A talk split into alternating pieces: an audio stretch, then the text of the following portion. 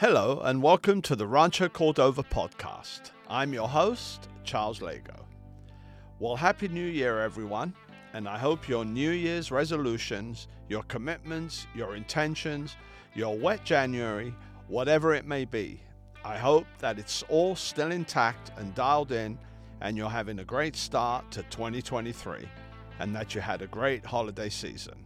Well, here we are, and welcome to season two of the Rancho Cordova podcast, brought to you by the California Capital Film Office. We brought you 14 episodes last year, and we kicked off this podcast on September 21st with a great conversation with the long serving city manager, Cyrus Abhar, who retired December 31st, and followed up with 13 additional conversations with leaders from across the city of Rancho Cordova leaders in all sectors, individuals who are shaping how we see our city today and in the future. And if you haven't checked out those episodes, I invite you to do so and welcome you to the first episode of our second season. We begin season two with a wide ranging conversation with documentary filmmaker Bill George. Uh, now, I'm going to say this, and hopefully, um, I've said it before, so it's not world news, and it's such an old event that nobody will probably care. But I had a good friend that I'd worked with in television news. He had gone, he had joined the State Department, and um, he. T- so I met up with him in Washington D.C. after I had interviewed her. Now there was another big news conference in Washington with all of them. It was a big deal. There was in some huge amphitheater or something. All the hundreds of reporters he said the people that stayed behind in, in the embassy, because most of them had gotten out, they're all spies. He said all of them were intelligence officers. Her job was she was head of what was called the Iran American Association. Her job was to go out to parties, to um, to events, and to meet the young movers and shakers of Iran. I have to say it right after the guy got it wrong the other day. Yeah. Iran. Well, I've always said Iran. It yeah. wasn't until I came here where I heard Iran. And I, yeah, Iran. I mean yeah. Iran, Iran, and and so he said basically she was a spy. So I kind of I can't remember how I phrased the question, but I said, weren't you involved in trying to really actively recruit and influence young power shakers in Iran uh, for the United States? Wasn't that your job? And I mean, the whole room kind of blew up, right? I mean, people were like, you shouldn't, you know? So it was very Did interesting. She admit it? Basically, yes. Yeah. She said, yes, that was my job. Bill's new documentary, Rancho Cordova From Gold Rush to Space, will be released in conjunction with the city of Rancho Cordova's 20th anniversary of incorporation as a city later this year. Bill George has accomplished much in his 68 years. First, right out of college, he had an exciting career for several years as a TV news producer working in several large TV markets around the US, and finally landing here in Sacramento at KCRA TV, the NBC affiliate. After several years, he pivoted to a career in business, during which time he was appointed to a state role by the then governor of California, Pete Wilson. In his third act, he founded Nimbus Films, which went on to produce several successful historical documentaries, and almost all of which have aired on the PBS station KVIE. He even found time to write and publish three historical nonfiction books. Bill and I had a truly interesting conversation that covered many of Bill's achievements as a journalist, TV producer, and today as a successful documentary filmmaker. I really enjoyed speaking with Bill, and I hope you enjoy this episode.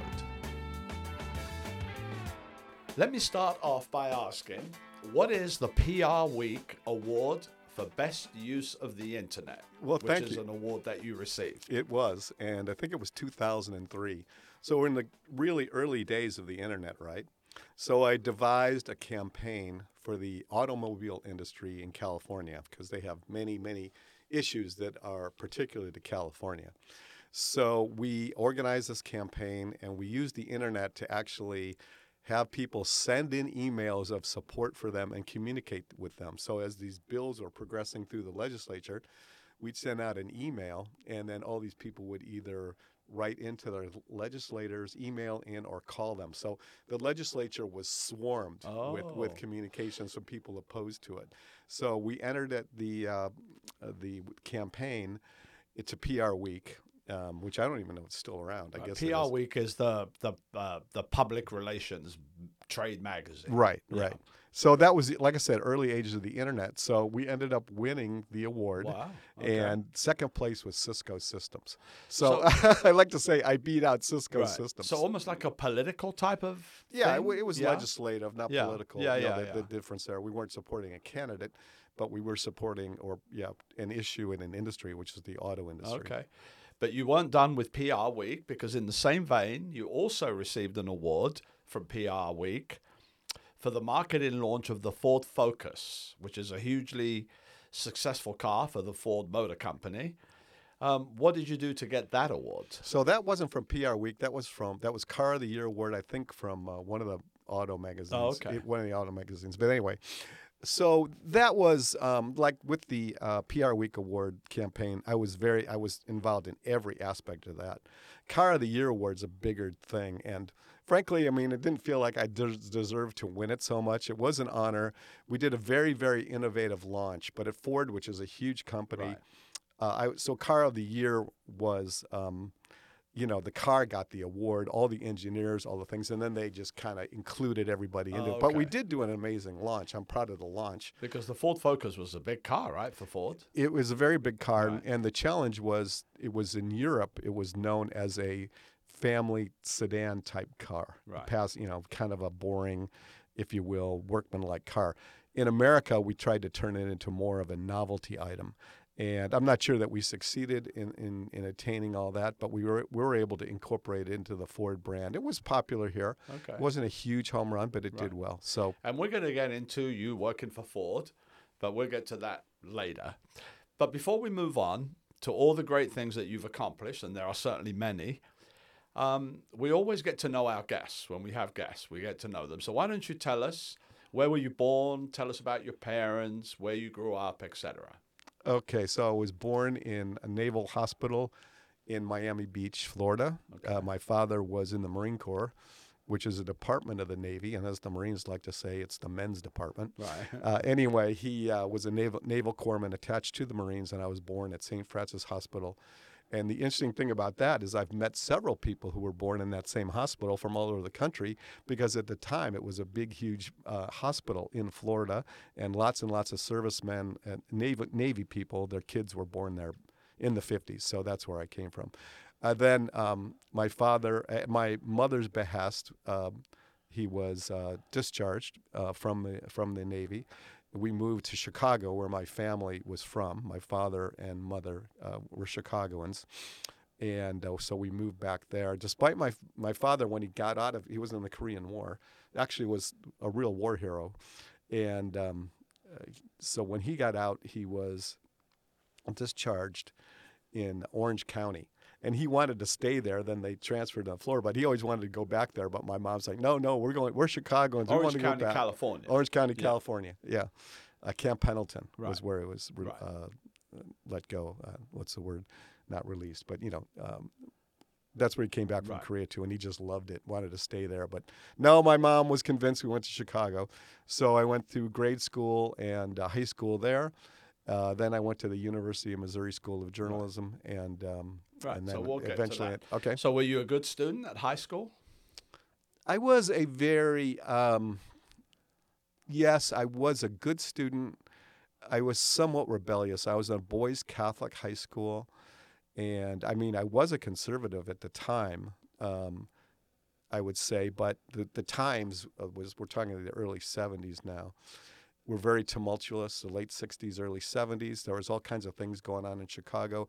The high school I went to was a boys' Catholic high school, very buttoned down, um, very disciplined. In fact, when I was a junior, uh, the senior class year ahead of me, like eight or ten of them were caught with marijuana. In like a month before graduation, they were all kicked out of high school. Shock and horror. Yeah, I shock and horror. Can you? Right. And so, boom, out they went. So, um, The school was different in that there were some disciplinarians, but there were some really brilliant people. Yeah. So we were studying like Teilhard de Chardin, the Jesuit philosopher, um, Karl Was Marx. it a Jesuit school? No, it was No? a Carmelite school. Okay. But you know they they were and said it several of these priests and they were priests in those days. Now they're not. They're almost all uh, non-clergy. Uh, had studied in Rome and were very advanced in terms of philosophy, theology.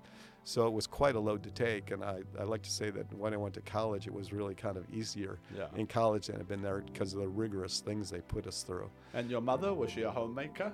Yes, she was. Yeah. And uh, she was a, a great woman. Um, she was in um, a lot of volunteer things. She uh, ran the library. She ran the hot, lo- local hospital, not run it, but she was very involved in those things and, and was her whole life. So yeah, we had there's four of us, four kids. So she Yeah. kind of had her hands full, Right. three boys and a girl. And the girl was the best athlete in the family, but that's another story. so you finish high school and then you end up at the um, Missouri School of Journalism. Yes. So did you want to be a journalist? Yes. I did. so Um, at high school you said I'm going to be a journalist. Well, I wanted to be a writer, and I had an uncle who was quite an eccentric character, and he was taught at the University of Chicago, which was right near the high school I went to. And um, he said, Look, um, you can't be a writer, you'll starve to death. You need to have a trade. And I said, Well, I guess I'll go work for newspapers. He goes, Don't work for newspapers. And I was on the school newspapers. Make sure you get into television because newspapers are dying. So he gave me He that. knew even back then? he knew back then. Yeah, because they weren't dying then, right? Well, there was a lot of consolidation going on in those days. So, you know, in big cities used to have seven, eight newspapers. And they were, yeah, they were folding up, and, and the competition was coming from television Yeah. mainly, I think. So people were transitioning from TV to. Uh, So to when you went to, to the Missouri School of Journalism or the University of Missouri Mm-hmm. School of Journalism, did you did you go there to be a television journalist or just a journalist in general? television, they had a really good Yeah. uh, broadcast uh, uh, program. So I went for that. And how was college? It was great. You know, Yeah. who hasn't had a great college? Good grades and you liked it? I didn't. I was again a kind of an indifferent student. I'm one of these guys that gets into a class and really wants to figure out what's going on, Right. and uh, not so much focused just on the grades. So you know, I was a, I had a fine appreciation for this gentleman's C, as they say. So you know, I was uh, that type of student. But in my journalism classes, I excelled. And um, and did very well in the TV. Now the thing about it was that you had to go through two years of non-journalism stuff to get into the J school, as they called it. So that was an arduous two years. But once I was in there, and the thing about Mizzou, as we call it, Missouri, is that they had their own newspaper and their own television station, which was the NBC affiliate in Columbia, Missouri. It was? So you actually get it still is. You still get actually get to work on the TV station producing newscasts. So I just loved that, and I thought it was great. It was great training. Uh, we all had job, and this is in uh, graduated in '77. The economy was the pits. We all had job offers. We all walked off campus into, you know, into jobs. Yeah. So you went on to have a 42 year career as a journalist, which that in itself is is an accomplishment. And right out of college, you land a job at WHO TV in Des Moines, Iowa, as a news reporter. Um, so was that an on-camera news reporter? Yeah, actually, I was photographer, reporter. So in those days, we did what they called the one-man band. They're Which still they still do, They're yeah. still doing it now. Yeah. So it was the one-man band thing. Sometimes you'd have a photographer. Sometimes I'd be the photographer, and go out. So my first day on the job's kind of a funny story. I show up there and they say, "Oh, great, you know, welcome, Bill," and uh, hang around the newsroom. You know, just maybe you'll go out with another crew and and learn the ropes. Well, uh, somehow everybody was out of the newsroom, and then there was a hostage situation. This guy uh, took a couple of people hostage. It was kind of unusual for Des Moines. It was unusual for anybody. Right. And it was like Dog Day afternoon, where he's holding this person at knife point, and all the media's there, and I'm the only guy from the station. So I run out there with a photographer, and we got the story. So I had the lead story on the. the A lot of people didn't even know I was working there until they looked up and saw who is this guy? Who's this kid? You know, 22 years old on on our lead story. So that And was great. What what kind were you like you see on the local news? Did you cover everything? Oh, yeah. Accidents and openings and Everything. Yeah, I, I wanted to focus on uh, the legislature because I always like politics. Uh, but um, I, I had to be a general assignment reporter. We had an 88 year old guy, I believe he was 88 years old. His name is George Mills. And George was a tremendous guy. Um, and so I produced a lot of his stuff because he'd been on the Des Moines Register for 40 or, 40 or 50 years by the time he did it. So George kind of showed me the ropes. So he was like your producer? I was his producer. Oh, you he, were he was on camera. Yeah. oh, so- he's the camera guy. yeah, and he had a, he had a very good delivery. You know, he'd be on there and he said, "And so the Iowa legislature voted to approve the budget." George Mills, WHO radio TV news. He'd say so. He kind of had a stilted delivery, Right. but a wonderful person. Do they call it Who TV? No, No? they call it W. WHO? Yeah, not W, as I got reprimanded my Yeah. first uh, because I did a radio and TV too. They had a radio station, which is huge, uh, bigger, more powerful than the TV station, and I loved doing radio. Right. And I'd growing up in Chicago, several people I know knew had driven through and would hear me on the radio. Yeah, I was driving through I-80 on the way home, and we heard you on the radio. So Wow. that was kind of a kick. So Des Moines, Iowa, is, I would imagine, is a fairly decent sized TV market, right? yeah, It's it was largest city. 65 at the t- 65th Yeah. at the time. Yeah, it was a good sized market. So that was an accomplishment coming right out of college and landing a job there. How did that happen? You know, I don't know. Um, I like I said, we all had jobs getting out of school. We sometimes had. I don't think I had multiple offers, but a, a guy. They had a couple of Mizzou grads there. Uh, all with, they were all young because they basically didn't want to pay anybody anything. So you know they hired these kids out of college, and they knew that going to Mizzou they could get people that could walk off uh, campus into the newsroom and, like I did, start producing the first day. So that's why they liked it. So they pretty much had a pipeline uh, into uh, into Des Moines and, and many other places as well. And those kind of medium markets, as you'd call them, you know.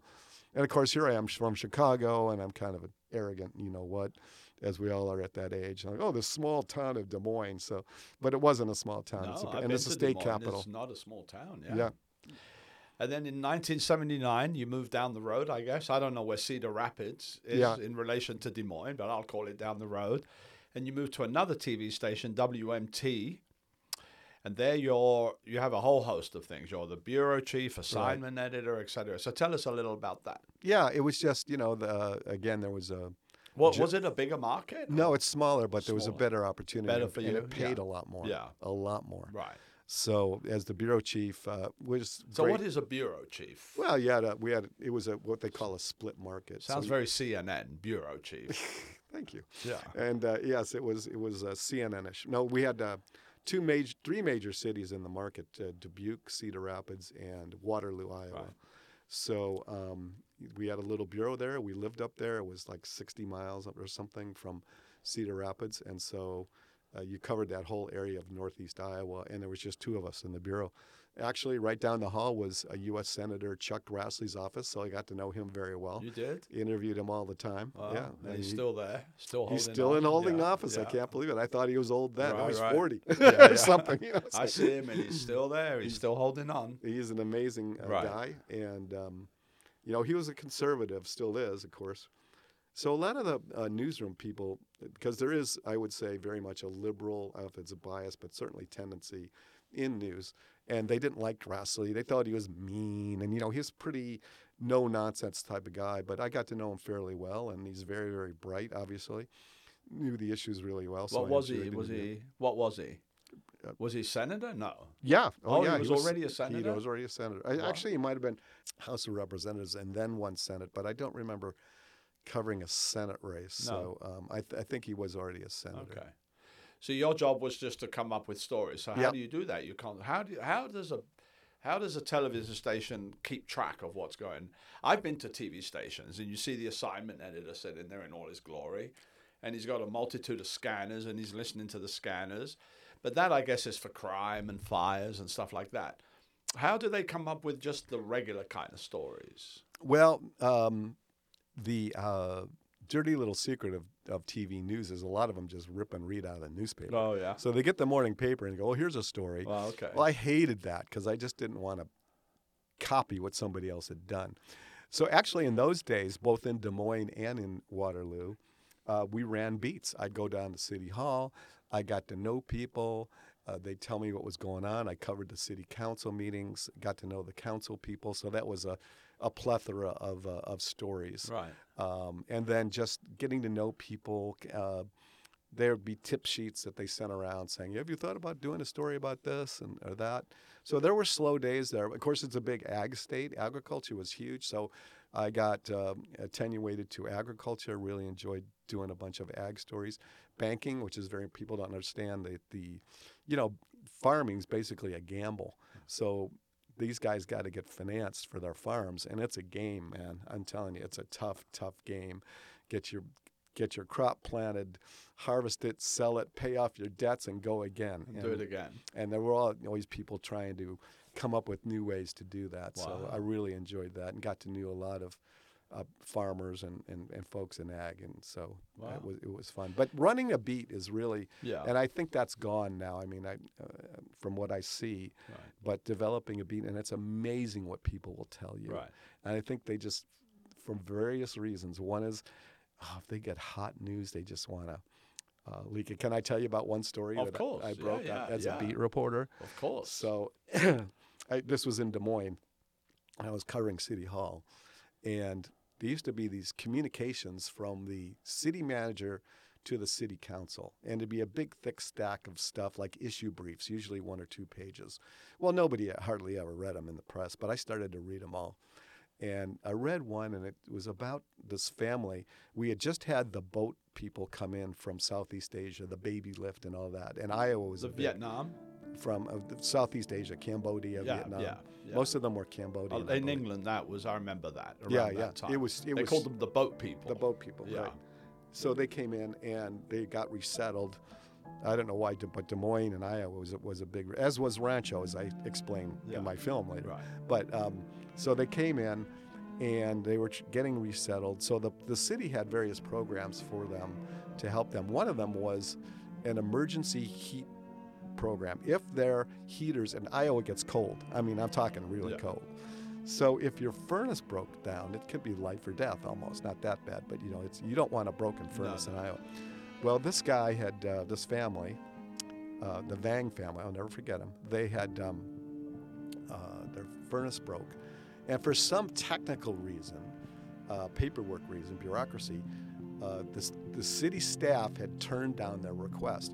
Well, the city manager had sent the request back to the council and said, you know, you should look at this uh, because you know these guys really need the help. Well, the city council, without reading it, you know, all these items come up on a docket. Number 170, uh, a proposal to do this. No. So they just voted down a whole bunch of stuff. So I went out I, to the where the family was, met the family, interviewed them. I showed these little kids. They're shivering You in front of the camera. Yeah, Yeah. they're shivering in front of the of the non-working furnace. I mean, literally, their lips are turning blue, right? Wow. So I did that story, and all hell broke loose. And the one thing I've learned as a reporter is that if you show people in need, the response from the public is amazing. And they, we had people calling and saying, "I'll go and fix that up, that plant. I'll give them a new furnace. They, the city doesn't have to do it. I'll do it." And of course, the council was completely embarrassed, called an emergency meeting, which they never do, and then um, and then gave them the grant for it. Wow. So And there was no rhyme or reason why they denied it. there was, but it was some, like I said, some Stupid, technical yeah. thing. I can't remember now, Yeah. but yeah, some which frequently happens in government, as in in uh, corporations. I mean, there's so much going on, they can't pay attention to everything. But Right. they they had rejected it, so And you went. Oh, we're gonna we're gonna talk about it a lot today. But some of the things we're gonna talk about. You've become an accomplished documentary, historical documentary filmmaker. And in reading um, about you, um, during this time, you produced a series of Civil War stories. yes, in Iowa. So yeah. what were those? So um, I used to have to drive from Waterloo to Cedar Rapids, like I said, about 60 miles or so. And I'd go through these little towns on my way down. There was no interstate, which was a blessing looking back on it because you, you'd see things, Right. right? the interstate, you don't see anything. Uh, so I noticed that there were statues to the Union Army in almost every town. I mean, really nice, beautifully sta- statues. So again, I always, had always loved history. My first documentary was when I was in journalism school. I actually did one about Winston Churchill, the anniversary of his Iron Curtain speech, which was done in Fulton, Missouri, which is only 30 miles away from campus. So I went and did that as a documentary, my first one. Didn't turn out too well, but I learned a lot. Anyway, so I noticed all these um, statues to the Union Army, and then uh, University of Iowa, which wasn't too far from Cedar Rapids. Um, they had a very great archive full of pictures of Civil War soldiers and historians and everything else. So uh, that was uh, put together a five part series. And I'd like to say I did that before Ken Burns did the Civil War. Yeah. And he got all the acclaim, and I got, right. you know, So you did a little story on each statue. Uh, I more or less tied them in together. You it was more by units because the statues are usually to you know to units and where they had fought, and then kind of tied not just the statue but kind Right. of the, the story behind it. Who were the guys? Where did they come from? Right. As much as I could get. And then during this time is when the whole American hostage Iran situation was going on. And then I read that you covered the return of the hostages from Iran. Right. Is that did you do that for the TV station in Cedar Rapids? I did. Yeah. And there was a uh, a woman named Kathryn Koob. I think there were only two or three women that were held um, with the American hostages when the revolution took place, and she was one of them. And her hometown happened to be like 30 miles from, Oh, okay. from Waterloo. So, So it was like a like someone in Rancho was a hostage. It would be a big deal when they come back. yeah, so Yeah. all the media would. Right, Well, even yeah. before they came back. So anytime something would happen, uh, you know, the negotiations, Right. word of a breakthrough, Right. I mean, and her family was wonderful people. Yeah. You know, people always complain about the news media. Oh, they're so intrusive, and we are. And I always tried to be sensitive to that. But also, a lot of times, you're a real consolation to people. They can talk to you. Now they have a conduit to get their message out. You know, and of course, they were terrified about what would happen to their Right. uh, uh, Yeah. daughter and sister. Uh, she was unmarried, but um, so I would go there every time there'd be some development. I would go over there and interview her, the, the family, and have you heard from her? They got a letter once in a while. What did it say? And this was almost every time it went. It was a CBS affiliate. Our story ended up on CBS or parts of it every time because Yeah. it was just. People forget the hostage thing just dominated news in America for the whole time. So did you do you get close to a story like that because you're dealing with it repeatedly? You know. Do I get close to it to the people? Co- yeah, or to the story itself. Did you ever meet the? I did, and I'll you tell you that story. But Yeah. uh, yeah, but yes, you get very close. Yeah. You get very wrapped up in it. You can't not help to. I mean, Right. Again, reporters are seen as cold and dispassionate, Right. but they really feel it. I don't think that. Yeah. Oh, good. Well, yeah, yeah. no, I've had a lot of people I say that. A. I have a good affinity for reporters, actually, especially good. the high level ones. I mean, they're celebrities nowadays. Yeah, which is I think not a good thing. But anyway, that's neither here Yeah. nor there. But um, yeah, so I got to know the family very well, and uh, and like I said, it's it's almost becomes your family. You become very right. concerned about her, and because you know the impact it would have Of if they would course. killed her on the Of family, course. And and you get to know the neighbors, you get to know the people in the town, and um, yeah, yeah, it's it's really an emotional thing. So when it was announced that they were being released. Um, in the waning days of the Carter administration, uh, we flew to Newburgh, New York, which was an Air Force base, and then West Point, U.S. Military Academy, is near there. So the hostages flew from Germany. They'd gotten out of uh, Tehran. They went to Germany for the hospital, and then they came there. so a crew, I, me and a cameraman, went from Cedar Rapids to um, to Newburgh, New York, where they came in. We filmed that, and then they went to um, West Point, and they were in the dorms at West Point. They were sec- secluded from everybody, and everybody wanted to get interviews with them. Well, there was a guy from Waterloo who was a newspaper reporter named Jack Hovelson. I'm sure nobody's ever heard of him. This guy was one of the best reporters I'd ever worked with or seen. And he did an amazing thing, which is real a life lesson. All during her captivity, he kept a scrapbook with all the stories about her in the scrapbook. So when we went to West Point, there was like a gate, I'll never forget, big gate. You couldn't get into the door or the area where the hostages were. He said to somebody, "Hey, I've got this scrapbook that we've kept for her. Can you go and give it to her and you know tell her it's from me with my card?" He did. They took it in. He got the first interview with her, print or TV. It was just brilliant thinking Wow. and and what a way she came out and talked to him And then he put in a word for me. He said, "Well, you know, Channel Two has really been covering it." She had no idea because of TV in course, yeah. Iran. So she said, "Yes, she did." So we got the first television interview with her. So we were in the in like I said, West Point. CBS wanted it. Now in those days, there really weren't satellite trucks and stuff. You had to get the video almost physically uh, somewhere. Thank God it was videotape, wasn't film. But we shot it, and they said, "You need to drive it down to Black Rock, which is the CBS headquarters in New York." And I forget the guy told me. He said, "You just take, you know, you get on here, then you get on the George Washington Parkway, and you take it." To this street, and then you take that street until the road falls apart. Literally, the pavement dissolves, and that's where we are. That's this is New York during the days when things were really rough. So we ran it down, got it, and we had the first interview uh, for the network and for us of anybody with Kathryn Koob on it. Does that still exist? Do you think anywhere? I've got it somewhere in a do? pile of stuff, Yeah. but I've got so much stuff that. So you that know. must have been. I mean, I would have a million questions for someone like that. Was she receptive to your questions? She was uh, very receptive. Uh, Were they traumatized? you know, uh, obviously there was a level of trauma. She wrote a book called Guest of the Revolution, so that should tell you something. Right. Now, I thought, I expected her to be angry, or some of the hostages were angry and and and obviously traumatized, Angry at the government? Angry at just the Just whole. life, yeah. Not Oh, li- the- yeah, angry at what had happened Yeah, to yeah, Ron. angry that yeah, when they heard about the helicopter Right. debacle where they tried to save them, they were really upset about that. Right.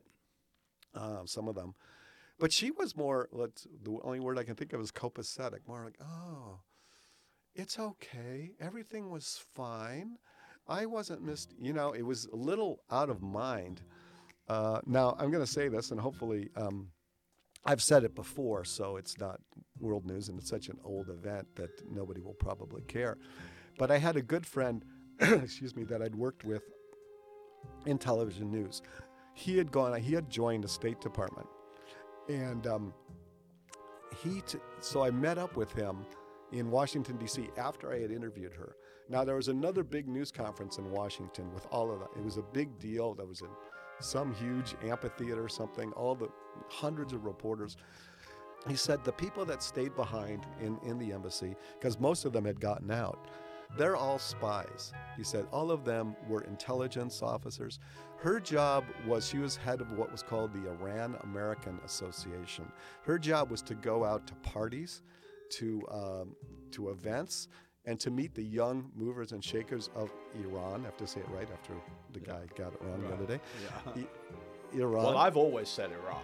It Yeah. wasn't until I came here where I heard Iran. And I, yeah, Iran. I'm Yeah. Iran, Iran, and and so he said basically she was a spy. So I kind of I can't remember how I phrased the question, but I said, "W- weren't you involved in trying to really actively recruit and influence young power shakers in Iran uh, for the United States? Wasn't that your job? And I mean, the whole room kind of blew up, right? I mean, people were like, "You shouldn't," you know. So it was very Did she interesting. admit it? Basically, yes. Yeah. She said yes. That was my job. Um, I love the Iranian people, and I, you know, she spoke Farsi or whatever Right. they speak, and uh, she, um, I think, I don't know if it's Farsi, but anyway, she was very close to the culture, and so she liked it. So, but she knew her job, and she, again, she would not have been taken captive if she was not undercover. If, if you know, they'd have gotten her out, she'd have gotten out of there. But, but no, she was there. Wow. Yeah. She's still alive today? She is, yeah. She is? Yeah. You still I- in touch I- with her? I no? have not been in touch with her for years. No. Wow. I think I saw some news item late recently about it, but um, yeah, Yeah, yeah, it was that's very fascinating. Yeah, That's a great thing. I mean, that's history, right? there. I remember watching. Yeah. I was in England, but I remember that was a very big deal. Well, moving on, this now brings us probably to 1982. Must be close to there, and you end up in Sacramento. right. So tell us about the switch. So you're in Iowa, and all of a sudden you're in Sacramento. How did that happen? So there was I was that uh, promoted uh, from reporter to assignment editor, assistant news director, and um, there was a there's a consulting firm in Marion, Iowa, which, which is a suburb of Cedar Rapids. Yes, Cedar Rapids has suburbs, and uh, it's Frank and Magid and Associates, which was is one of the largest television consulting firms in the country, and they had clients uh, all around the country. So one of them happened to be KCRA, and when an opening popped up at KCRA, um, they uh, recommended me for the job. I came out, did an So you came for a job. yeah, Yeah. at okay. KCRA, right? And as you say, you end up in KCRA TV in Sacramento. And then in reading your bio again, you had quite the job. And again, assignment editor, producer of special projects, which sounds really grand, It is. managing the technical and editorial coverage of four Super Bowls, Yeah. uh, covering the Reagan Gorbachev summit, and then the Pope's trip to California. So let's talk. What what is um, the technical and editorial coverage of Super Bowl? What is that? So what you do is, um, at the time, and even today, KCRA was one of the top stations in the country. It was is KCRA downtown Sacramento? yes, So I think I live maybe two blocks from there. they're at C Street over there. Yeah, yeah, that's uh, that's right. I when I walk my dog, I walk right by it every day. You ought to go stop by. Yeah, and yeah. Uh, So I know Bill George. that's right. And they'll go, who? Yeah. Uh, but uh, anyway, um, um, So the Super Bowl. Yeah. Oh, so technical. Yeah. So what you do is, um, in cooperation with other stations and with the network, you arrange coverage of these events. So you have to have. This is the early days now when you have satellite trucks showing up, right? So and now people can go live from anywhere uh, in in the world, really. Uh, so, but you still have to do all these arrangements. And so I used to start planning these things months out and we worked with we were an NBC affiliate. They still are an NBC affiliate. We also started working with CNN in the very early days of, of CNN. So we would establish um, satellite uplink positions and then start to book uh, people for certain times because you had con- stations from all over the country with all you know three different time zones all with different news times so they would you know bebop in feed their tape do their live shot and uh, and on they'd go so it, it was really kind of a um, stressful um, time management job if you Right. will but i met a lot of great people Yeah. doing that one And you were an assignment editor there? Yes Yeah. So I know what an assignment. Tell, tell us what an assignment editor is, because they're kind of pretty influential, right, in a newsroom. yes i would say so Yeah. Um, so tell us what it is. Well, so you come in early in the day and again you assess what's going on out in the world. You've got again your different sources, story ideas from reporters. So you sit down and you kind of plan out the day. You've got so many reporters, so many photographers. Uh, what are we going to cover? So Again, like- there's you're like the general assigned in the army. You, Eh, you it wouldn't send, be that big, but you send yeah. off the, the camera crew. Yes. You go and cover this. You go and Right. cover this. So when they come back, do they come back to you, or do they just go and do their own thing? They come back to you because you have then you have to schedule them edit time. Okay. uh, uh, working with the producers. What show are you in? Because different stories for different shows. So work with them. If they needed more information on something, you try to help them get, you know, nail in uh, down more details, things of that nature. So you'd get this done. You'll be there at six in the morning, and then by eleven or so, then the noon show's coming up. So you get the noon show on, and you think, well. Everything's good for you know. We'll cruise the rest of the day, and then boom, some Something happens. something happens, and Right. you like tear everything up, Right. and And, are you listening to scanners? And, Listening to scanners, Yeah, yep. And yeah. there were people that listened to scanners for us, called Yeah. stringers in those days, that would would help us. But yeah, you're listening to the scanners. You're trying to, you know, it's just a lot of noise. Right. People are calling in with ideas, or did you know this happened? And- Right. And, it was always good to Sounds have. like a, a fun job, but stressful, I would think. very stressful. Yeah. yeah. And I used to tell people I did that job for like six, seven years, and they go, "How did you do it that long?" Because Right. they don't last very long. You should say I still have all my hair. Yeah. Yeah. so then the Pope comes to California. Now I don't really know much about that. Did he come to Sacramento? No, he No. he came to um, um, different areas: L.A., uh, San Francisco, Monterey. So the TV station had a coverage of that. Well, here's what happened. This is a kind of a great story. So um, the station was owned by a guy named John Kelly, an old Irishman, Catholic, Irish Catholic, and the Pope. I had actually covered uh, a papal mass in Iowa before that. He had come to Iowa, and um, he. Um, so I'd already covered one, and actually covered. Uh, he'd walked somewhere like to a church or something. I was actually within like five feet of him It was amazing to do that. So I, people like to say, well, it's a once in a lifetime opportunity. I said, well, I've covered three papal masses, so it's not once in a lifetime. but anyway, so they, they announced that he's coming to California. And it's people are like, well, you know, big. It's a big deal. You know, it really is. Well, the Archdiocese of Monterey had an idea. They wanted every step, public step the Pope took, and I, this was were their words, to be on television in the state. So they went to KCRA because it was a powerhouse station, and because it was owned by an Irish Catholic, John Kelly, and he said, We'll do it, we'll make it happen.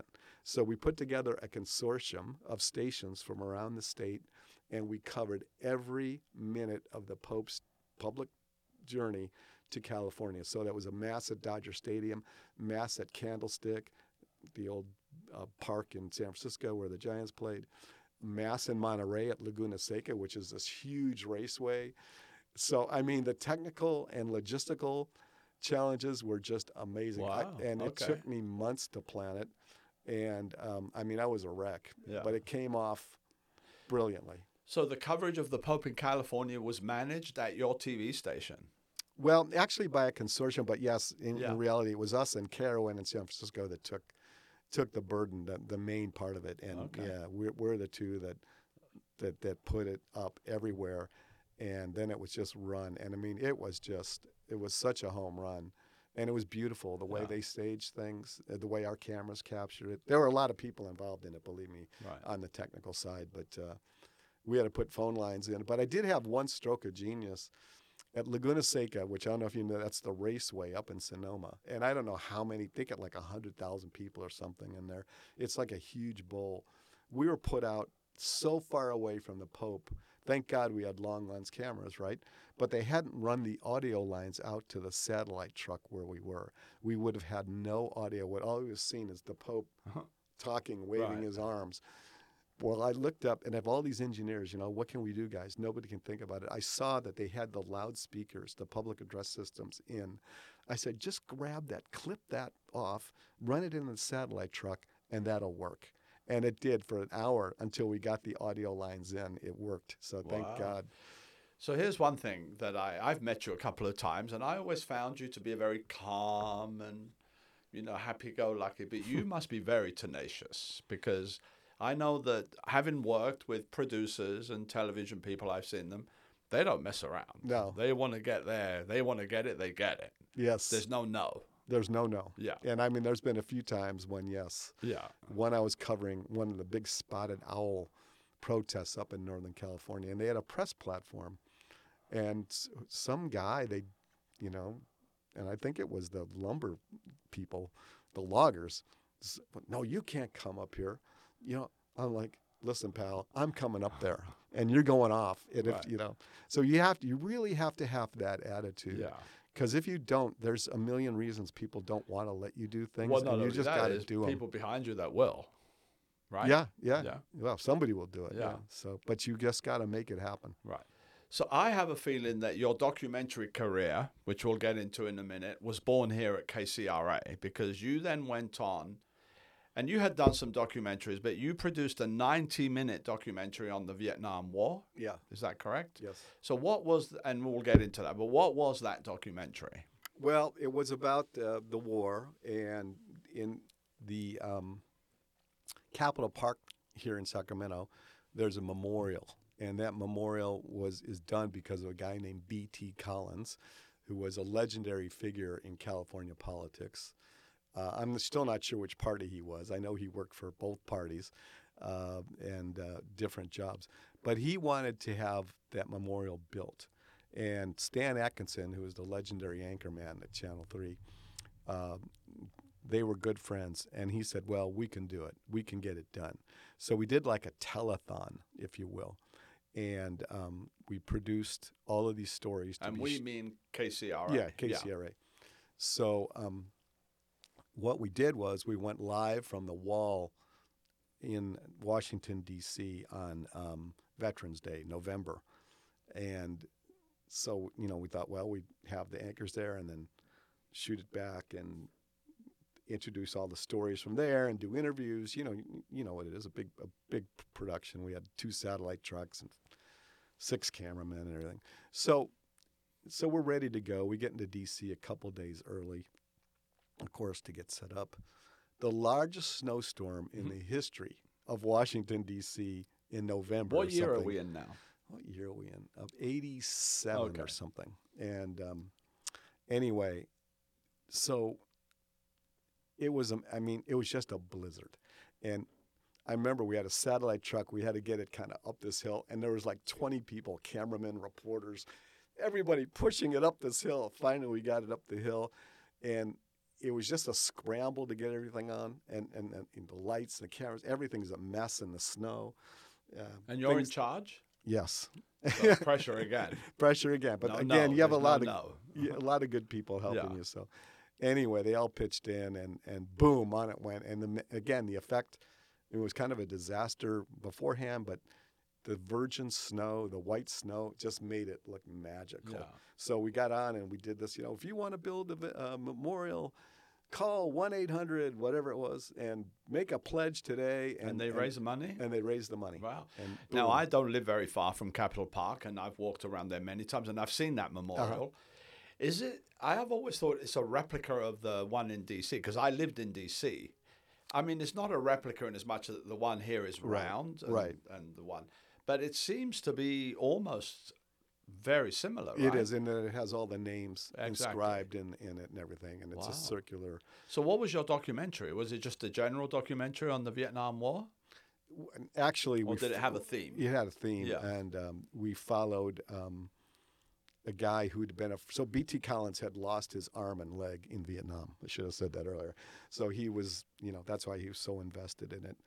And he had a great line I'll never forget during the the blizzard in Washington. And there were these other veterans that were there had come out through the blizzard to see it. And, and at one point he goes, okay, boys, I got to move on. I'm starting to rust. So he moved past them. So we followed uh, a couple of vets' uh, stories.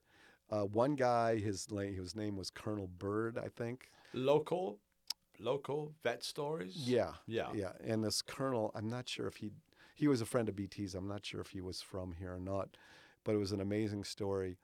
And he, and, and he had been shot, uh, badly, badly wounded, and then managed to live for several years and then died. And his name wasn't on the wall in Washington. It just kind of, you know, unveiled kind of, the, again, technicalities. Well, he didn't die during the war, wha- whatever. So anyway, we got him on that wall and then was able to build this one. Wow, So very nice. Well, listen, I definitely understand the world you come from because I've dealt in that world, and it's very impressive. Um, your stories of all now, just to just to elaborate, you've also had stories on CNN, ESPN, NBC, and a whole bunch of other uh, syndicated shows. Is there any one or two that you can quickly tell us that stand out, or were they just general stories? well, they're usually emergencies. So um, then that's when they use you to do a network story. They'd much rather have their own reporters come out. But um, th- there was a hostage situation uh, in Sacramento called The Good Guys. I Uh, remember they made a movie. Yeah, they made a Them, movie. uh, That's right. film, That's yeah. right. So I was there with a satellite truck. I was kind of freelancing at that point. I'd left KCRA, and I was on everywhere, and it was just an amazing. Oh, I see. So CNN will pick up the feed from you. well, no, they'll go just not pick it up, but they'll go. Okay, we want you to do oh, I the lead story Oh, okay. at, at five or whatever time. So And can that's you how go? you end up on CNN. Right, right. And then the same thing during the earthquake of 1989. I did a bunch of things, I think, for NBC uh, at the top of their shows. Uh, again, because we're there, right? So they probably would have taken anybody, but I happen right, to be right. the guy Yeah, with the yeah. satellite truck. So, So ESPN would that have been a sports thing? that was a sports thing. And actually, it was a tragic story. The Kings had a number one draft pick. I believe his name was Ricky Berry. He was a son of one of the coaches. And he, uh, he was our number one draft pick. Before the season started, he committed suicide. Wow. and uh, it was it was tra- tragic. Yeah. So, but I did that story, and I Okay. I I, covered um, a guy named Dave Dravecky was a cancer victim. He'd come back after cancer to pitch, for the Giants. I did that story, and then um, just other odds and ends stuff Right. like that. And at this point in your journalism and TV career, you now decide that you're going to make a switch and you're going to go to public relations and marketing. Right. And you went to work for the California Manufacturers Association as their communications director. So, uh, well, first tell us how, what is the California Manufacturers Association? Well, they've changed their name since I was there. They're now the California Manufacturers and Technology Technology Association. So there's a shout out to that. But they're uh, a political lobbying group, basically, that has lobbyists um, and go in to try and um, represent industry uh, before the legislature and the regulatory bodies. So good group of people, Yeah. very dedicated. And you were their PR guy, then, right. Right. Communications. But how do you make a switch from that? Like, how do you go from all these years in TV to that? Like, Well, a how- lot of people, a lot of people do that. My route happened to be that I was a tennis player, and I happened to play. We happened to be in the same building. Now, it wasn't a KCRA then. I'd been, I went to a small company called uh, California News Satellite, which covered the Capitol. So our office was in the Senator Hotel, and one day this guy comes bursting in. He says, "We need a video done." So we said, "Okay, we'll do the video." And I got to know him. He, had, he was the executive director of the Manufacturers Association and got to know him. And so we played tennis together, started, became friends, and our job opened up. He goes, Would you be interested? And I said, Sure. So uh, I liked it because I could. It sounds weird, especially listening to this probably, but TV news can get to be, it, first of all, it's a real grind. And I was getting married, and I thought, God, I- you know, I've got my bag packed all the time. In fact, I'd been married, and my honeymoon couldn't go on a honeymoon because of the earthquake at, at Candlestick, and I didn't see my new wife for like 20 days. That must have okay, been- didn't even see her. that must have been popular. Yeah, well, it worked somehow. Yeah. She understood. She's Right. a great lady. So, but so that kind of stuff, and I thought, God, you have kids and all that. How are you? You know, how can you do it? Um, a lot of people do, uh, Yeah. but I didn't want to be one of these people that Yeah. never saw their kids. Yeah, you know, I get it. Listen, Yeah. I definitely get it. And then if that's not enough, you're now appointed by the governor of California, Pete Wilson, to a position that has a very grand title Assistant Secretary for Marketing and Communications for the California Trade and Commerce Agency. Right. So, how did that come about? Well, um, I was working at the Manufacturers Association, and they work. You know, they're more simpatico with Republicans than with Democrats. Democrats tend to attack business, if you will, or, or certainly try to regulate it more than than Republicans do. So we did a lot of programs with the governor's office, not a lot, but a few of them, and certainly issues. One of the big issues was workers' comp reform. So we put on a big program on that, working with the governor's office, and uh, they just said, "Hey, would you, you know, would you like to come over?" And it was during uh, the governor's reelection campaign. Uh, he was down in the polls some 20 points, and a lot of, and I thought, I thought, yeah, I want to do it. Because, like my, again, my jump from TV to uh, Association, I knew there were new skills I could learn rather than just doing TV show every day, right? So now I could like do um, public relations, do news releases, try to influence opinion, do a newsletter, learn the print side, did a magazine, and the same with the governor's opportunity. I thought, well, there, you know, now I'm just not just PR, but marketing for the state of California. So underneath me was like Department of Tourism, uh, economic incentives. There, yeah, so there's a lot of So, it was an to- influential job. it was, and I got to report directly to the governor's You did? office and uh, So, you're a state employee now. appointee of the governor. But yeah, I work for Yeah. the, yeah, Yeah, yeah, work for the state. yeah. Well, Bill, it's almost time for a break, and then we're going to get into for the reason that you're here, which is your documentary filmmaking. But we're not done yet with your career. In 1995, you joined the Ford Motor Company, and again, you serve in a number of senior roles.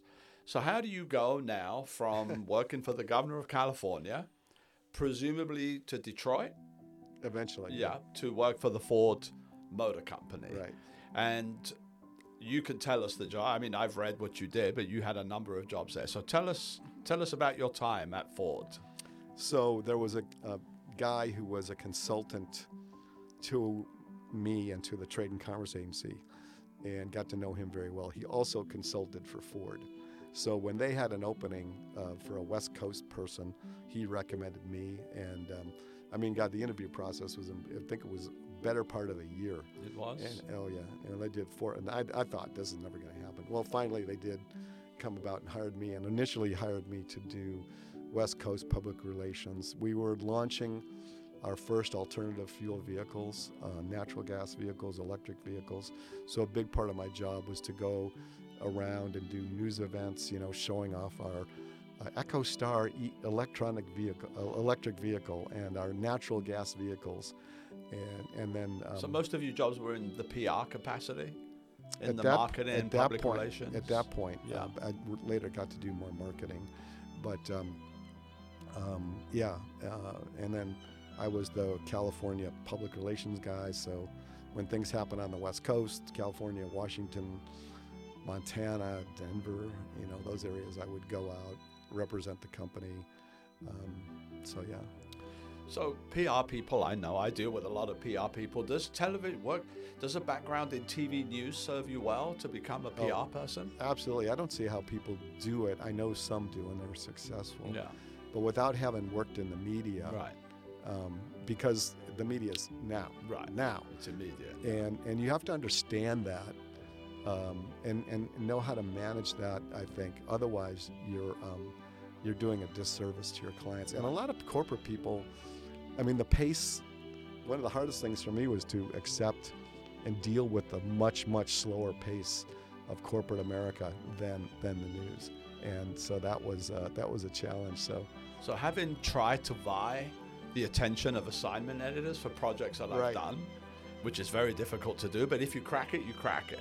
right. But I would imagine coming from that world and you're now trying to do the same thing, that's probably the reason why, right? You know, if you want to get the attention of a TV station, you know how to do that. Right, right, and how to Yeah. write a news release. I Right. mean, you know, so many of these, and I would fight with people all the time on this, but you know, they wanted all to be positive and everything. Well, everything's not always positive. And you got to show that you're handling Right. issues. You got to find the news hook, basically, to get them to cover something. And um, remember, one of our good programs was we called it Windstar Moms, and there was a group of women who worked at Ford who worked on uh, Windstar, which was our big minivan. Yeah. And I they, had one. you know, th- Yeah. I hope it worked well It for you. did. Yeah, I liked it. So they um, they did things though, like they put the lights in so that it wouldn't shine in a baby's eye if the baby was in the car seat in the back. So they redirected the lighting, and they did all these little mom touches. And that's the thing that you know the news the news people eat up. Right. You know, interviews with the moms, how, Right. what influenced you. Wow. So so that kind of stuff, rather than saying, "Well, it's in the best in class with world class steering and the, you know, all this stuff that, that a lot of people want That's to get fascinating. Well, we're speaking with Bill George, the highly accomplished Bill George, I might add. And when we come back from a break, we're going to discuss the venture he started in 2011, Nimbus Films, and his new and successful career in documentary filmmaking. And we'll be right back. And we're back with Bill George, documentary filmmaker, historian, and CEO of Nimbus Films, a historical documentary film company with several historical documentaries produced. So, Bill, let's discuss now the world of documentary films. So, first of all, how did Nimbus Films come about? Well, I uh, basically retired and um, had time, um, although I didn't formally retire, retire, but I had more time. Uh, kids got out of college, and I'd always wanted to do my own thing, if you will. So, specifically, what happened was one day I was flying down to Los Angeles. I was doing some television productions for another company. I was actually doing a series on prison reform in California. And the photographer that they assigned to me, who I'd never met, we flew down to LA together. And I said, Oh, we got got to talking. And Stephen Ambrose, the great writer, had Yeah. just written a book about the Transcontinental Railroad, Right. and which started in Sacramento and went up over the Sierra and joined the Union Pacific to to form the first transcontinental railroad in in the, in the world. So we got to talking. It turns out he was kind of a railroad buff, you know, one of these people that loves to go out and watch trains and stuff. And he said, Well, you know, um, so I said in the book, there's all these places that they mentioned that I'd never heard of. They're all in, in from Sacramento over the mountain. Um, and uh, Dutch Flat, little town where uh, a lot of things had gone on, a Cape Horn, uh, a big rock, really, mountain that the railroad had gone around, um, built over, and then, of course, the tunnels up at Donner Summit. And he goes, I know a guy that knows where all these things are, how to get there, because a lot of them you can't, I mean, unless you know where you're going, you're not going to find them, even though the railroad line today even still uses some of them, a place called Bloomer Cut in Auburn. You'd never find it, even on the railroad. You can still take the train up there, uh, Amtrak, but you're just going through this like tunnel thing, right? You don't even know where you are. So I said, it would be kind of cool to put a film together uh, explaining where all these things are and uh, what you can see today. So that became it, and no idea that it would um, how it would be received. Uh, but we did it and on a real shoestring budget, and we went to KVIE, and they loved it. Yeah, they we're going to get into that. So, yeah, the uh, the first documentary film would probably would have been the Vietnam one, right? The 90 minute. Well, that wasn't when I was at Nimbus, though. That no, was, no, no, yeah. but that would be the first. well, the first one, like I said, was at uh, University of Missouri. Right, did, right. Uh, but the professional, the one. professional Yeah. one, yes, yeah. Would be- I guess. I mean, I'd done some but other. you weren't. form. That wasn't your job. That was just uh, like a side thing when you did the Vietnam thing, or did you well, I was special project producer, so Right. they said do this. do this film? Yeah, and- So well, now we'll discuss the films that you've made under Nimbus Films, and well, we're going to see that they're successful. So I'm going to name them, and maybe you can give me the elevator pitch synopsis of each one. Just a quick a quickie. elevator pitch synopsis. So the first one, the hidden wonder of the world, the transcontinental railroad from Sacramento to Donner Summit, and as you said, that aired on KVEE. KVIE, E, which is the Sacramento PBS station in 2012.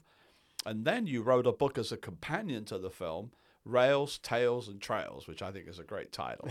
so give us the quick pitch on that film.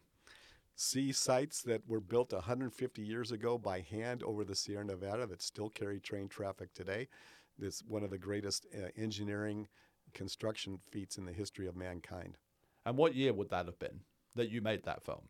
2012. Oh, 2012, yeah. 12, yeah.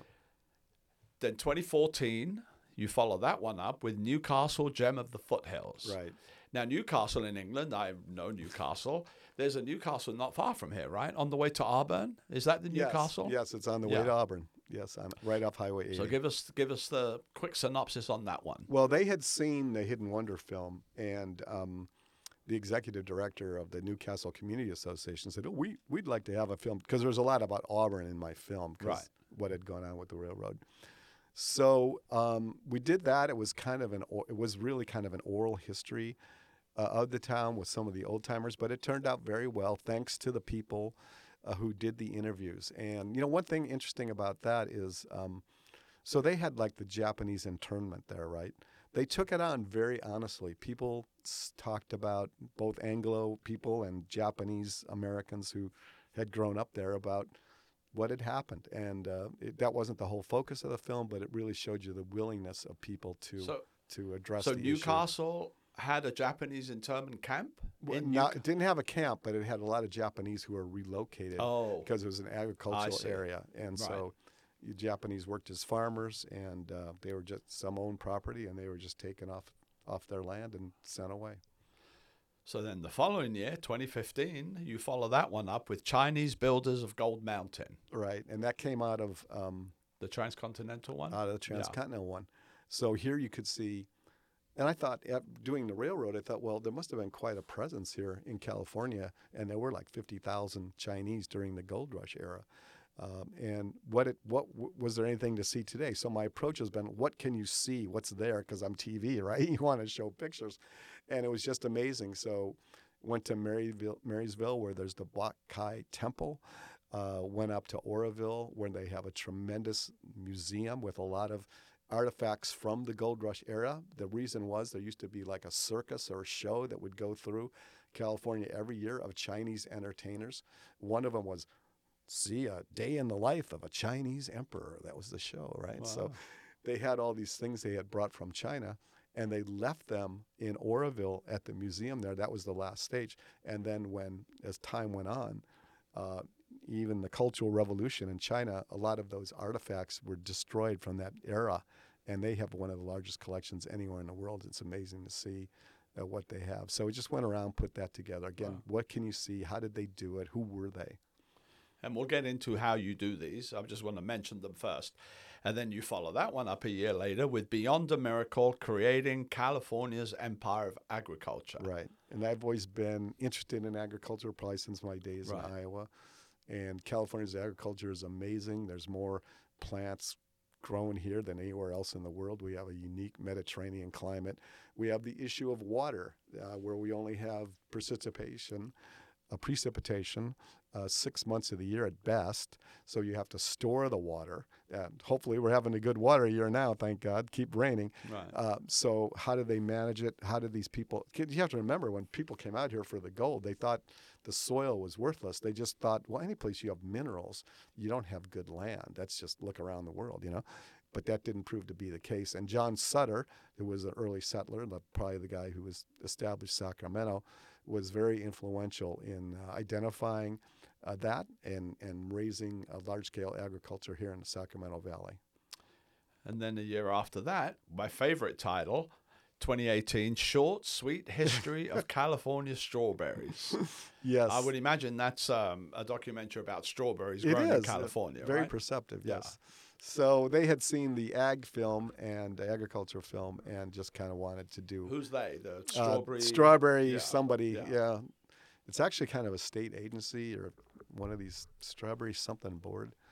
And uh, so went down to the Central Coast where they grow all these. And the story there was is really how many um, migrants, and I interviewed several of them, um, went from migrant worker to owning their own ranch, their own farm, their own trucking company. It's really a remarkable story. And these California strawberries are prized throughout the world. There's nothing like them. And which of all did did they all end up on PBS or just some? I know the strawberry one. All did. of them have. They yeah. all have. Yes. So did you make them for PBS or do you make them and then pitch them to PBS? I make them and pitch them. Yeah. You do? So yeah, I have a good relationship with them, You and do? and so you know locally they'll um they they like them, and then my hope is, and a couple of them have been picked up and distributed nationally too. So, So orig- uh, initially they just air here in Sacramento PBS. yeah, KVIE. Yeah. they don't. Do they go to other cities? Well, yeah, in Northern California they do. They they, do? they go all the way from, uh, gosh, at least Modesto, maybe further south, Yeah. uh, up to the North Coast, uh, into the Bay Area almost. Yeah, all, it's a pretty big footprint. Wow. Yeah, they get like a couple hundred thousand people will see these. Yeah, yeah. these no. P- listen, PBS. That's Yeah. a, that's an accomplishment right there.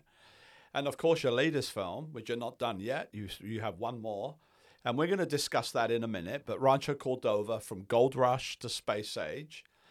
So the latter not included, meaning the Rancho Cordova one. Do you have a favorite on the others? Probably my first one. The first Um, one. Yeah, I wish I had had a bigger budget at the time. I, I was pretty uh, uh, economical, but it all came out of my own pocket with no Right. sponsor. So I tried to get sponsors for my films because you know the cost, Right. uh, just to make it manageable. But um, um, yeah, but, uh, it, it turned out well. It was just, and it came together well. So you know how it is. Some of them come together well, and some Yeah. of them don't. And, I'd uh, like to discuss, you know, I think people are interested in documentaries. Yeah. And we're going to discuss the documentary making process. So, obviously, I'm a filmmaker, I make independent films. And when you make an independent film, a narrative film, you're following a script. Um, so, you have a beginning, middle, and end, and you just follow it. Obviously, you don't shoot it in order always. You may shoot it out of order, but you're always following the script.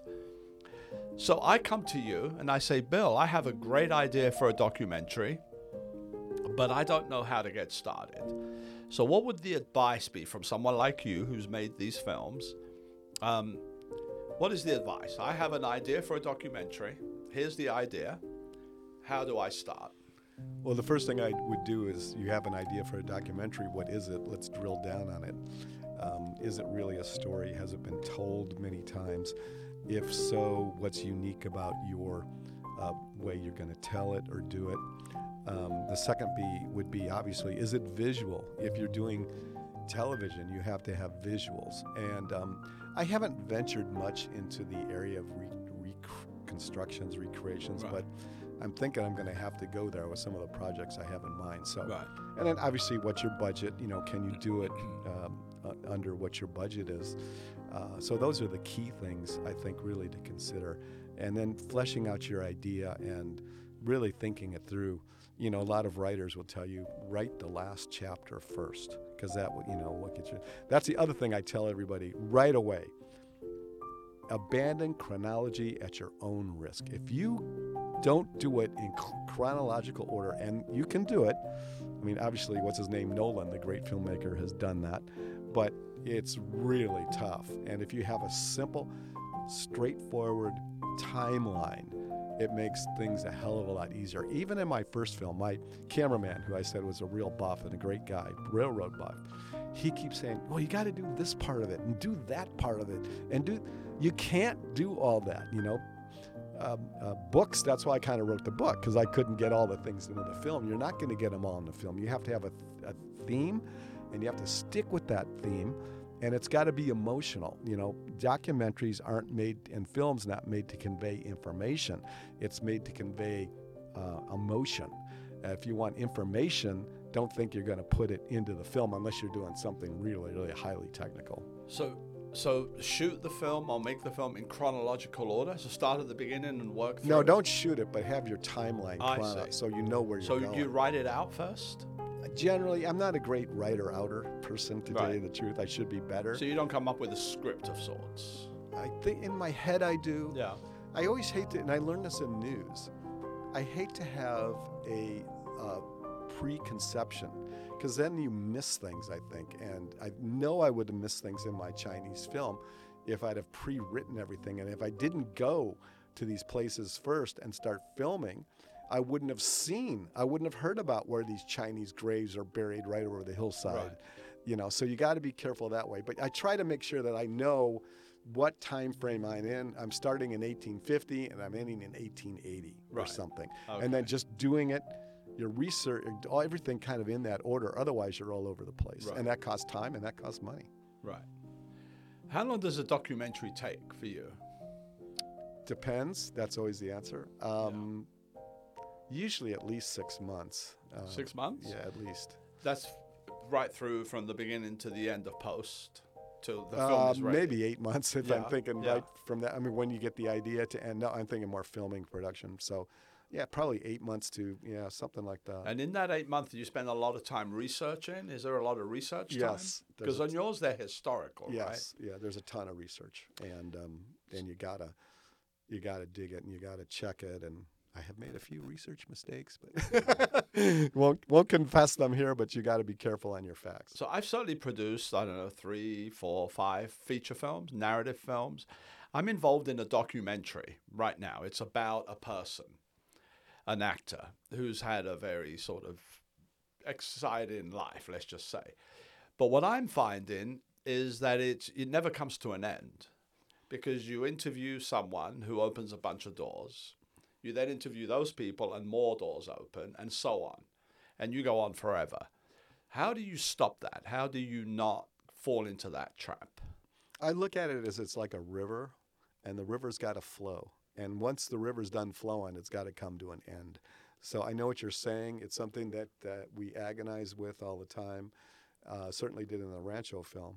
And um, you just got to say, that's it. That's all the time I got. That's all the money I've got, or whatever, and end it. But again, if you're not in, like I say, chronological order, and if the river, if you start going up the tributaries of the river, Right. you may never get back to the river. Right. And that's the problem is getting lost. But when you do a film about a group, let's say, I don't know, the Chinese builders, um, do you have do you come up with a you must come up with a storyline, no? yeah, oh yeah, Yeah. absolutely, yeah. So, So- you, in your head, you you Yeah. know the story that you want to tell. Right, and and in that one, I had a very, um, you know, you talk about going on forever. Um, so my time frame was the early pioneer era in California, California from 1849 to 1869. 1869 is usually considered the end of the pioneer era of California because that's when the railroad was connected to the rest of the country.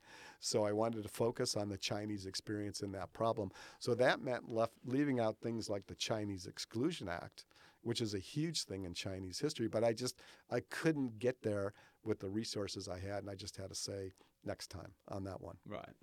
And how many people do you work with to make a film? You know, it's lots, um, lots of people. Um, Do you have a crew? I have a team I usually use. Yeah. You know, of So camera Graphics, guy, sound camera, guy. sound, uh, graphics, editors, special effects is big, music is big. Yeah. Um, so all those things, but I vary them sometimes because you want different perspectives in the film, maybe uh, by who can do what. So yeah, but it's it's and then you talk about the research people and the you know all the people you're interviewing Right. and all that. It's it's a lot. Yeah. And then going back to the narrative versus documentary in the post production process, which is what I found in the film that I'm doing, that's where it really falls down. um, because in a narrative film, again, you know where you're going, you just follow the script. How long does post production take for you? Um, it depends again, um, and then what you call post. You know, we used to. Well, least- post would be Oh, not know. the coloring, just the editing. Right, right. Get in a rough cut. Right, right. Um, well, to me, that's production. Post is when you go in and clean everything up and add, Okay. add the effects. So, um, but now, as I'm going to say, um, you begin that post production phase much earlier in the film. And so on the Rancho film, you'll see these rocket ships and things going up. Well, that's not what they look like in the original film, right? So you got to really punch those up and Okay. and clean them up and all that. So it, it takes a lot more time on that end. So and then posting it, there's always the you know color uh, correcting, which will drive you just insane. Uh, the amount of time it takes. There's the video, uh, the audio overlays, which are you know just tremendously time consuming. Yeah. And uh, I remember on my Chinese film, builders film. So the opening music it ends on with one note going, you know, and then kicks off. And my God, it took us I don't know how many days to do that, get that note of music, one note of music right. But I just thought it was so important to set You up mean get it in the right place? the right place. Yeah, boom, and then the film would Right, start. I can't right. remember the image, but Right. yeah. And music's hugely important. Getting the rights to music's hugely important. Yeah. And very time consuming. That's time consuming. and you know you got to negotiate and you got to And do you do most of this? yeah i do all of Yeah? it, all that yeah Wow. Okay. Uh, I mean, listen, I have a great appreciation for what that takes. So, just a couple more questions, and then we're going to get into your latest film, which is, I guess, what we're really here for, being in Rancho. Um, as I told you, the guys who work here work in the film business. Raphael, come on in. Um, so, Raphael is a very, very phenomenal editor, and he wants to be a director. As an accomplished documentary filmmaker, what advice would you give someone like me who is pursuing a career in directing? so what are some important things to know about directing as you for young people as you get into it or people you don't have to be young anymore by the way Right? No, no. a lot of people older people can do it and i, Sure. I actually taught a uh, class at the learning exchange and there's a lot of people that came in they had ideas and so i worked through some of these Wow. things with Now, them there's a flashback. The learning exchange, I mean, the learning annex. Is that what you mean? was that what it was called i call it was called yeah, learning annex. Wow, that's, But I think- a flashback, right? yeah i know i don't think they I, That was everything's hugely popular. I know it was. It yeah. was. Uh, so anyway, um, just study the history of filmmaking. Study great films. Uh, I would say, you know, just get a good uh, appreciation. Read movie reviews, which are often good, sometimes not, but uh, they some of the film critics um, uh, are, are good. Um, and get an understanding of, you know, again, nothing's new under the sun, uh, especially in film, which is now what a couple hundred hundred years old, more. Um, so see a variety of filmmakers, and then once you're actually doing it, the first thing is to be as organized as you can be, um, and go out because again, time is money, and you know, don't let people bamboozle you into spending all kinds of money uh, on a project. Make it simple, uh, as simple as you can. I learned at Missouri School of Journalism to, as a photographer, it was wide, medium, close, cutaway. Wide, medium, close, cutaway. you listening to that, Raphael? And they said, wide, medium, close, cutaway. if you don't have cutaways, you've got nothing, all right? Right. Because film is a language. You have to learn the language. What's a jump cut? Now, I know these things have broken down over time where you'll see jump cuts. I don't know if do I need to explain a jump cut. I, may, I probably do. I mean, if I'm talking I to Charles, know what a jump cut is. okay, so if I'm talking to Charles and I'm interviewing him and he's sitting in a chair, then the very next shot can't be a shot of the empty chair. I have to show that he left the chair. Ah, yeah. So I'm interviewing you, and then I do a cutaway of Raphael in the hall, and then I can come back to the empty chair. I and- see. And he left. Yeah. So, but people, you know, I, I don't even know crossing the axis. There's all these technical terms that, that people have violated so much that I don't. It's like grammar. What's good grammar? I don't know. But I would say wide, medium, close cutaway certainly makes it Yeah. easy to assemble a project uh, and, and know that you can get to an end. So The other one that resonates with me and Raphael, you should resonate with you, is being organized. You have Right. to be really organized. Um, exactly. Well, enough of the film lessons. Now we'll get on to the Rancho Cordova film. So tell us the title. Um, Rancho, Rancho- Cordova. uh, the history, uh, the gold from the gold rush to the space race. So tell us, first tell us, give us a, the, the same quick synopsis of the film. it's a portrait of, of a mid-sized suburb that has had an enormous impact on the course of American history for almost 150 years. I it started with the gold rush. Uh, the gold rush went through here. There were remnants of it. The American River was one of the big uh, sites of the gold rush. Uh, the first train in the West went by uh, right through Rancho, uh, then agriculture. So it went all, through all these things. And then in, in the modern era, since World War One, Mather Air Force Base, which had a huge impact uh, on the military, on the defense of the United States. Uh, then, you know, building the Strategic Air Command here, all the impact it had, and then, um, uh, of course, Aerojet General, which built the uh, rockets that Right. took man to the moon. Right. But again, everything is always people, right? News is people, films are people. So those are all things, all those things. So fortunately, we were able to get, I think, some really good interviews with people whose fathers, and that's one thing I'm looking for is more. If you're out there and you were at uh, Mather or you were an engineer at Aerojet, you know, contact me because I'd love to talk to you. Kind of hard to find some of those folks now, as time has gone by. But telling that story through what did it mean to the community? What how did it impact? And Rancho went through a tough time at the end of the uh, Cold War. And again, I found the people I interviewed, and thanks to them, many of them, Rancho Cordova city council people, former council people, all in, you know, the community spirit here is, and I just don't say that because of the film, it's just amazing. Yeah. Um, but it went through a tough time uh, at the end of the uh, of the Cold War when the defense defense budget cuts kicked in. The air base closed. It went from a transition as one of the really first suburbs um, after the war, World War II, uh, to a period of decline, and they took that on amazingly. And the city has been able to rally, uh, to incorporate, and to take matters in their own hands. So. It really is a testament, I think, to the Yeah. No, the people that are here. I've watched the film. Well, we all have here.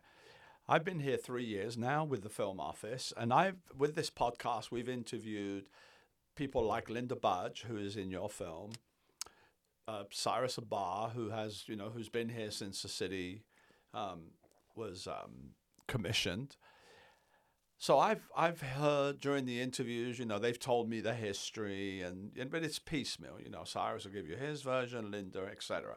But then watching the film, boom, it put it all into perspective. It's like now, okay, now I completely understand because you did a very good job in the chronology of it, and it was very, very well done. Um, how did the film come about? Well, Mike Mirando, who you've interviewed, Yeah. um, I've known Mike. In fact, we worked together uh, at the Trade and Commerce Agency that many years ago. Oh, you and did? yes, and we've been friends ever since. Even when I was in Michigan, we stayed in touch. Uh, and Mike is very involved in Rancho, especially the Sports Hall of Yeah. Fame. And I don't know how it happened, if it was Linda Budge or some of those folks that uh, went to him or he went to them. Uh, but they said, hey, let's do a history of Rancho Cordova. So it was mainly through Mike Mirando uh, that it came about. Wow. Did you learn anything about Rancho that you didn't already know when you made the film? Well, again, like you said, I knew bits and pieces of Right. it. Um, but I hadn't put the whole narrative together. And I think that's what you see how, you know, through chance, circumstance, or hard work, and it's probably both, all of these things happened.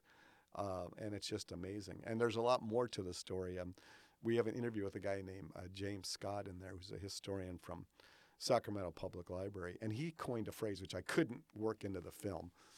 Why couldn't I work into it? Well, I could write a book about that. It's just hard to get, once you get themes going, to get out of them and back in them. Again, that river concept.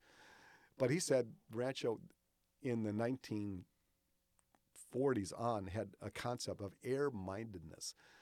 When air travel, when air was all that was kind of unknown or new, like like rocket ships are today, just bringing that in the community and how that just kind of fostered and built upon itself. So it's an amazing, amazing story.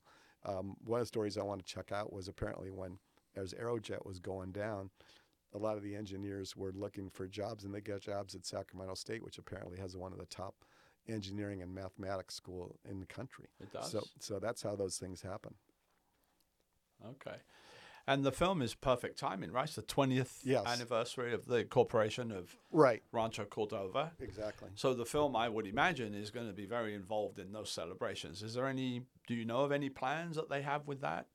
I Um, hope with- so. I hope it's very involved in the celebration. I think it, certainly will be. should be. Yeah. Yeah. So yeah, I'm, I'll be working closely with the city staff to uh, identify those opportunities and, and sh- because you know when you're a filmmaker, you like to show your film. Of course. Yeah. You want people to see it. You want people to see it. Um, and is PBS going to be airing this one? Yes. Yeah. Um, hopefully in, um, I just heard probably in March, but you know, you never know. So that's what we're aiming for. But they saw it, they loved it. They actually, I approached them before we even did it uh, to explain it to them. They wrote a letter of support for the film. So, uh, and they saw it, and, and they, I will say, they loved it. Yeah. Yeah, listen, PBS and NPR, PBS, the same kind of thing. They're uh, they they have very high quality standards. They so do. the fact that you have all your films on there, I think, is a testament to the work that you do. So, Bill, as we get close to finishing here, and I have to say, it's been a fascinating show. Uh, what is next for Bill George? I'm sure you have a lot of ideas. So, tell us what's next for you, and what ideas do you have? Well, I'm not sure exactly what's next. I've been talking about doing more on Rancho Cordova, uh, a part two or an expanded part one. So I'd have to think that through because that's going to be a tough one because I hit the high hard ones in the film. And again, you get off into tangents. But I think there's a lot there. So we'll have to see that. We're going to, you know, meet uh, soon. And your films are 30 minutes, right? They, Yes, they're generally. all 30 minutes? Uh, generally, yeah. The, the, the PBS window is 26. Yeah. But I made a longer version for the city. Do you so- have plans to ever do like a long documentary? Like a, you know, hour and a half, two hours?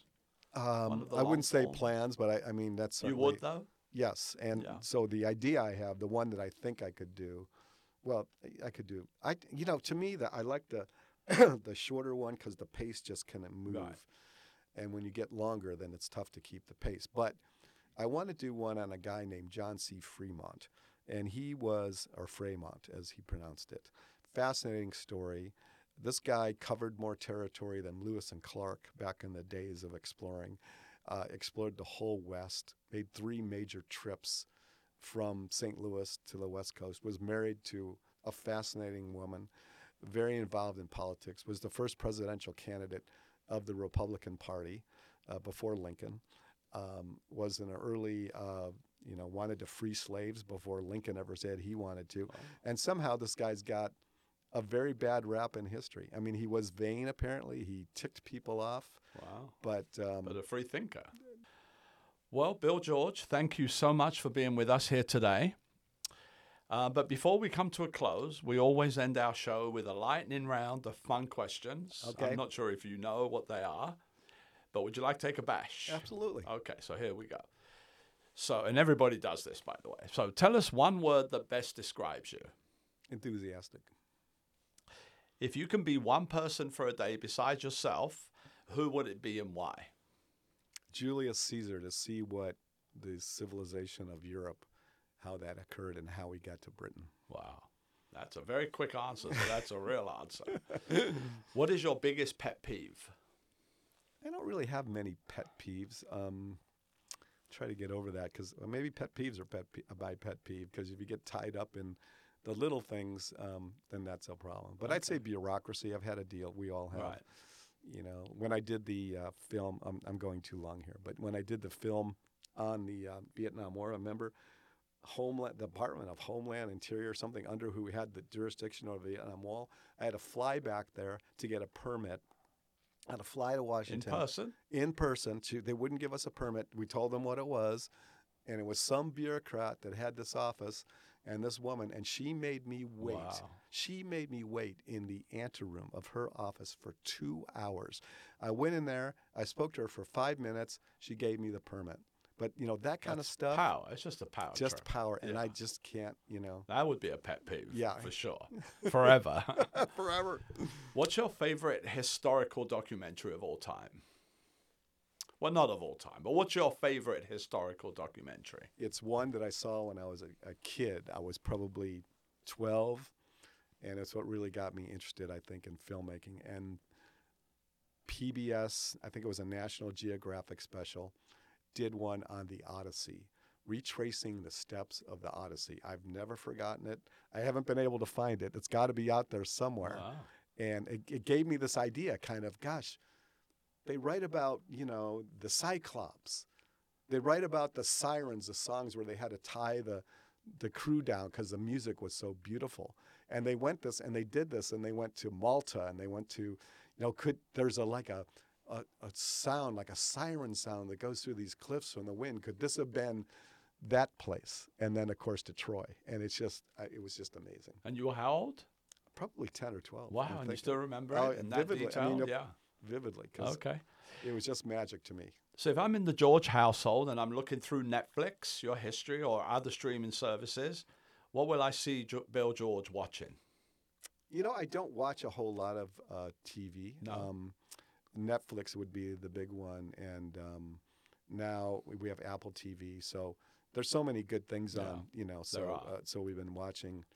Uh, some of those just saw a uh, good documentary on um, actually something when I came to California, the avalanche um, up at uh, what ski resort was it? They had and Anna Conrad was the one Right.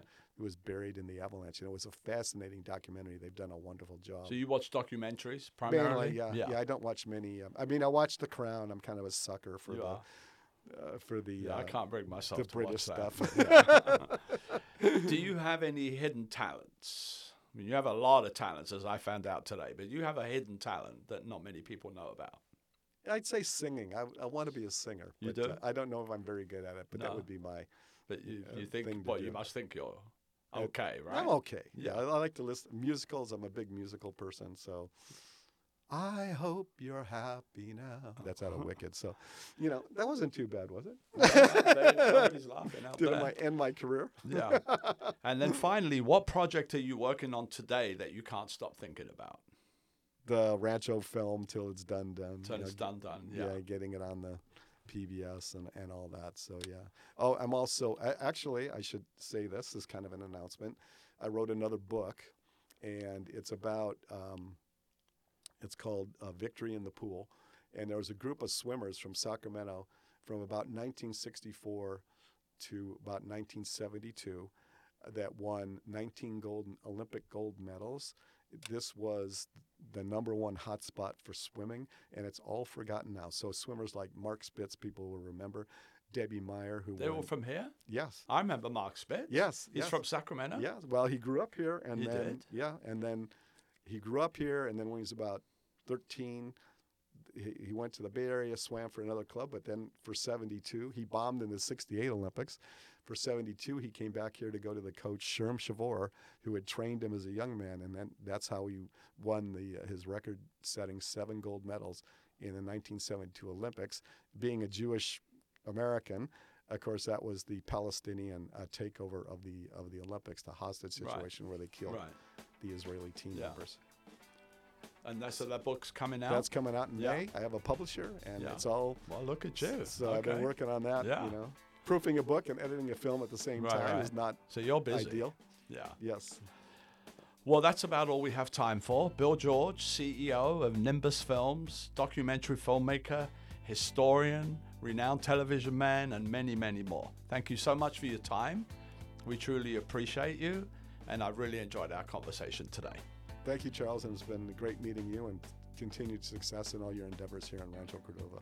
Well, there you have it. Thank you for listening to the Rancho Cordova podcast, and until next time.